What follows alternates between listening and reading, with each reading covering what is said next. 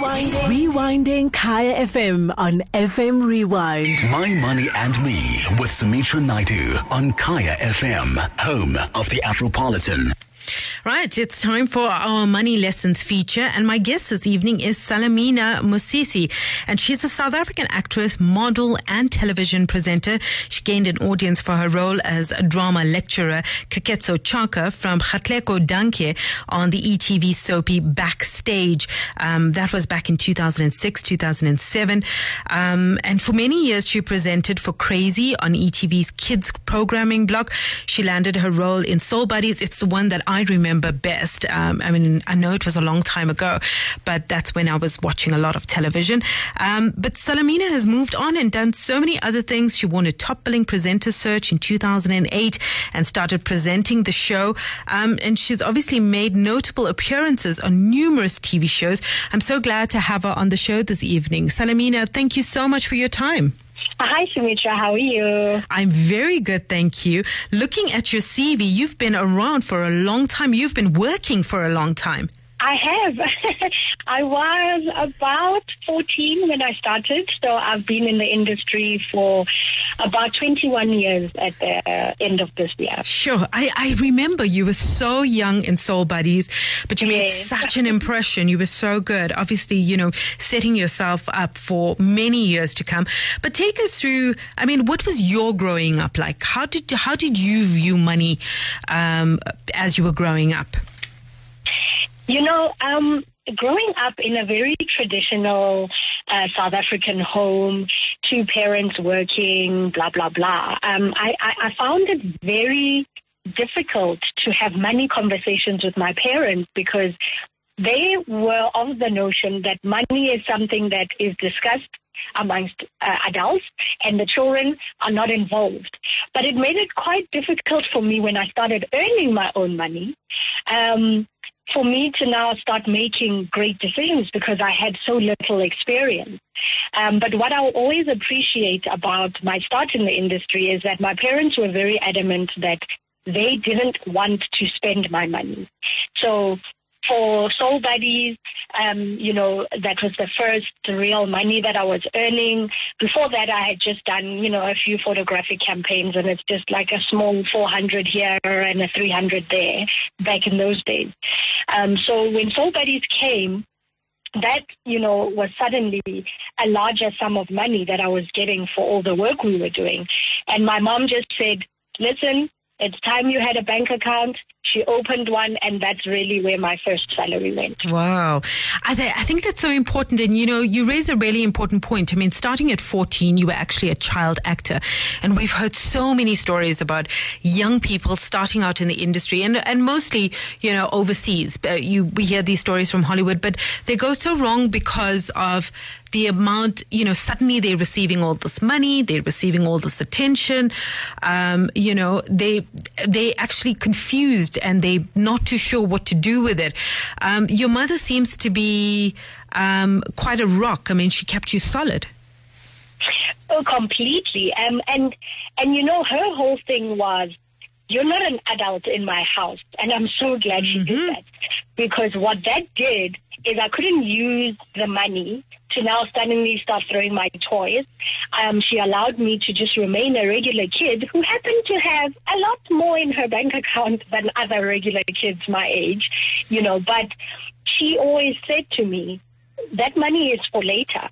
um, we might not be able to afford your fancy varsity plan because I wanted to live on campus and I had already told them that this was happening. And she said, well, you know, we'll try and pay for it, but if we can't, at least use that money um, um, for your varsity. And that's actually what ended up happening. Um, so, first year of varsity, they paid for the fees. No, actually, I paid for the fees and I paid for the raise. What they helped me with was all the furniture and all of that kind of stuff. You know, so I think her decision to just allow me to be a kid uh, taught me a valuable lesson about saving money, um, but it also kept me out of trouble because you know, we I'd still have to ask permission to use my mm-hmm. own money. And most cases she would say no. Because it's really, you know, I had an older sister and a younger brother. Obviously, in a household where you have three kids, you can't have one kid who's like, oh, is mom not going to buy you those sneakers? Well, I'm going to buy them for myself. She was like, no, that's not happening um, you know, we're not touching that money until you turn 17, and that's exactly what happened. I always love to send a shout out to the mums. I mean, everybody that comes onto this show talks about how important their mums were to them. Um, and even though they were strict and hard on them, they showed them the way. I think that's mm. that's so important. That, and I, I think that's great that your mother still, even though she allowed you to do adult things in a sense, she she gave you an opportunity to still be a child because that's Yeah. the big difference. You know, sometimes when we not acting our age and we suddenly doing all big things, we forget to be children. Exactly. So, so we know now where the first paycheck went to.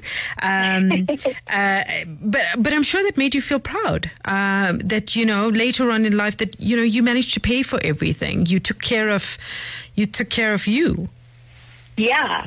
Um, you know, I think at 21, I was able to, you know, buy a car and I bought it cash because I'd been saving for so many years. And I was so grateful um, to my parents for that because, you know, I I mean, obviously over the years, every now and then, you know, you, you feel the strain in, in the household. So I would ask and I would say to them, you know, you guys can, you know, dip into that savings money I have. You know, I think I was always uncomfortable if if I felt like there was a struggle.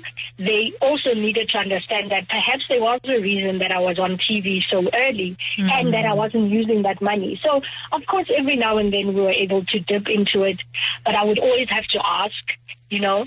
Um, but thankfully, you know, we didn't have any major crises, so I was able to purchase my little runaround car that helped me get to auditions. Um, then I was on Crazy. Um, so I was doing campus stuff. I was working on Soul City as well. Um, so I was able to have my little, you know, uh, runaround car that sometimes broke down. It wasn't a brand new car, I bought a second hand. Um, but you know, just the the pride that I had, just even buying that first car, um, and being able to, and then you know all the things that came after that. Really, the foundation was set well along in my team. It does sound. I mean, you you sound very responsible, and we know that you got that from your mother. But I mean, that's still a lot of work. I mean, you know, uh, still being a child doing child things, but still having the responsibility of making sure you get to your auditions, getting to um, your other places of work where you were acting. Um, that's a lot of work. That's that that comes with extra responsibilities. Did that Yeah, ever take? course. Did that ever weigh on you? Oh yes, and I think you know um, another big thing is I think I understood really early on that I was a freelancer. So you know, as a freelancer in our industry, you have work now. You know, you get an ad. Back then, I was always juggling two or three jobs. So I would have an ad here running on TV. I'd have my presenting gig, which was, um, you know, an everyday job type of thing. And then I started the acting. So there were always a couple of balls up in the air. Um, but then what happens um, as a freelancer in our industry is that suddenly that work dries up. So when, for example, when Backstage ended, by then I was in my third year of varsity, so I'm almost done um, studying. Um, suddenly, that that income is gone, and I have bought property. So I had to sell the property. Um, I was renting. I had to, you know, you, you really move money around and all of that stuff. So I think in addition to the foundation that was laid in my team, the scariness of being a freelancer in our industry where sometimes you have to stretch one paycheck for at least four three months really taught me lessons in A, how frugal I can be if I really have to be, um, but also that I, I just didn't always have the opportunity to be extravagant. And I just had to get used to, you know, not driving the fanciest car. I drove my first car for about six years. I drove my second car for nine years. so, Sure. you know, um, Well- and they weren't always, you know, um, the fancy type cars. I was always fixing this and fixing that. Um, but it just taught me to appreciate, and then it taught me the value of really having a rainy day fund. That's it. I, I think when you're a freelancer, you always have to have plan B and plan C. You need Yep. something to fall back on because at any given time, that can just go. It can be taken away from you and there's nothing you can do about it. It's, it's tough being a freelancer. So you did mention you couldn't be extravagant as you wanted to be. So there was a bit of extravagance. Tell me anything that you like buying, anything you like spending your money you on? know, Um, I think my biggest indulgence is traveling. And you know, travel can Love be it. very expensive. Yeah. Hi, not if you not if you're traveling on a budget. Are you are you uh, traveling business class and staying in five star hotels? I always Oh. travel on a budget, but that's you know it can It's still, still- be expensive because I like to travel overseas. ah, okay. yeah, I love to be in countries where no one knows me, where I can just club the whole night and just Yeah. you hear let my hair down a bit, you know. So no, I have a complete wanderlust. Uh, so travel is my biggest indulgence. That is where I love to spend my money on. I used to be a shopaholic when I was younger, and then I had kids. Which I'm sure you know. Kids Oh, take all your money. They suck you dry. So now I find that when I'm at the store, instead of buying myself a nice pair of stilettos, I'll be like, oh, that's a cute onesie, or those are pajamas, and there's long sleeve vests, and yeah. So I don't spend a lot on myself anymore. Uh, The older I've gotten. But of course, because I love to travel, you know, the family trips are important to me. So Yeah. that's where, you know, I save and then we splurge for a December trip. Um, um, yeah, like a year, a year and a half ago, we did Spain. We went to Barcelona. We did Ooh. West We did all sorts of things. I even bought the husband tickets to be in the Camp Nou on a day when Messi scored two goals. So, of course, Sure. I am best wife in the world, according to him. Whatever. So I also, you know, I see traveling as an investment. And when you're taking kids along, I think it's an investment in them too. You start them off early, they learn how to travel properly, and they see the world. It opens up their minds. Um, they see the world differently. They see people differently. And I think that's so important. So I, I always see investment uh, in traveling. Same, yeah. So you spoke about you spoke about buying property. Um, who who taught you about? I mean, that was quite early. You, you spoke about the car. We know you need to get around, but then Yeah. you got into property. Who was advising you? Did, is this something that you put a plan together on your own? Yeah, and you know, I made some silly mistakes, I'll be honest. Um, for example, um, Tell you us know, the I mistakes. I had never, you know, the, the whole concept of buying a, a property off plan, especially, you know, I, so I did it um, to surprise my parents. Mm-hmm. Um, and, you know, I, in hindsight, I wish I had actually taken them along with to the site where I wanted to surprise them before I signed. Because then I ended up buying a much smaller property than I thought I was buying because everything was off plan. I didn't Yeah. know how to read plans. Yeah, yeah. So, you know, it wasn't a place where I could entertain, for example, because the bathroom was in the bedroom and it was a small little one bedroom and I spent way too much. I didn't think I spent too much at the time until my mom told me what she spent on the house and that's a three bedroom and I was like, hmm. I bought a one bedroom with a little bathroom in the corner and oh, you know.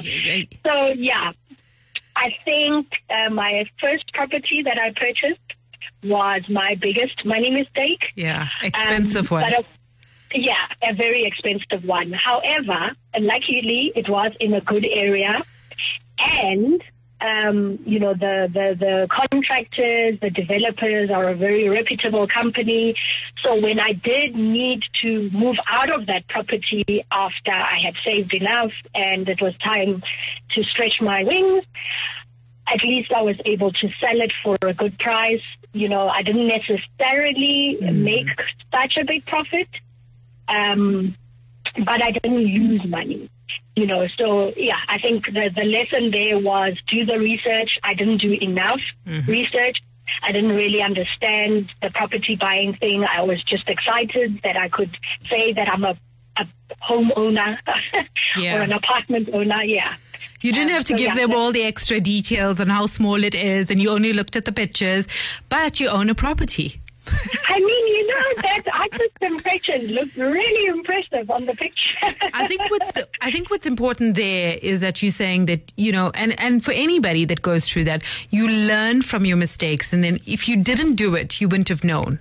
And luckily for you, I mean, you you didn't lose too much money on it, but now if you, I mean. After that, I'm sure if you bought property, you knew exactly where you were, um, uh, what you needed to do, what you were in for. Um, yes. uh, so, and, and understanding all the little other costs that they're going to add because Ooh. you know I saw the advert the it said um, no bond cost da da da da da but then there's other little um, expenses that creep up and then suddenly it's oh but you viewed um, you know our demo property and that tile that you like is Yeah. actually additional this and additional and I was like what no Yeah, we have to fall sometimes um, in Yes. order to get up stronger. Salamina, what's in store for you? I, I believe that you're having another baby. Um, you and obviously you're saving lots of money now that we can't travel. So Yes. there could be some good investment dis- uh, decisions coming up. So what's in store for you going forward?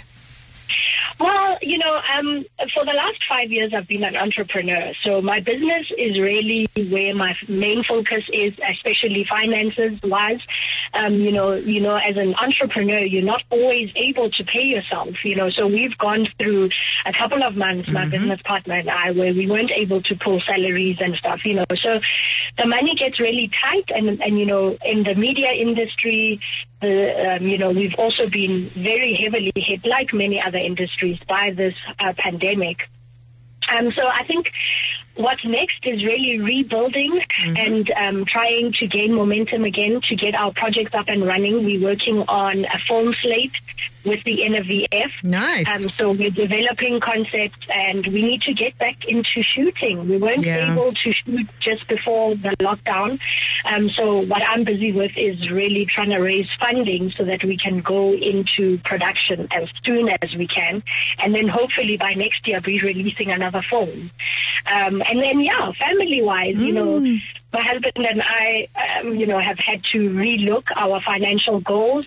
I don't see us uh, traveling overseas um, anytime soon because now with the newborn, it means, you know, medical expenses have gone up. Um, you know, we need to consider bringing in a full-time helper and things like that, you know. So there's always a lot of financial conversations that you have to have when any big change happens in your life. And I think the big change right now in everyone's life is this pandemic. And then in our life, um, the new one, the, the new person. Oh, we wish you we wish you all the best with the new Baba. Um, be uh, be safe, obviously during this time. Take care of yourself and and your family, and good luck. You know, entrepreneurship is not for sissies. It's really tough. So keep at it, and we'll be watching out for you. Salamina, thank you so much for your time this evening.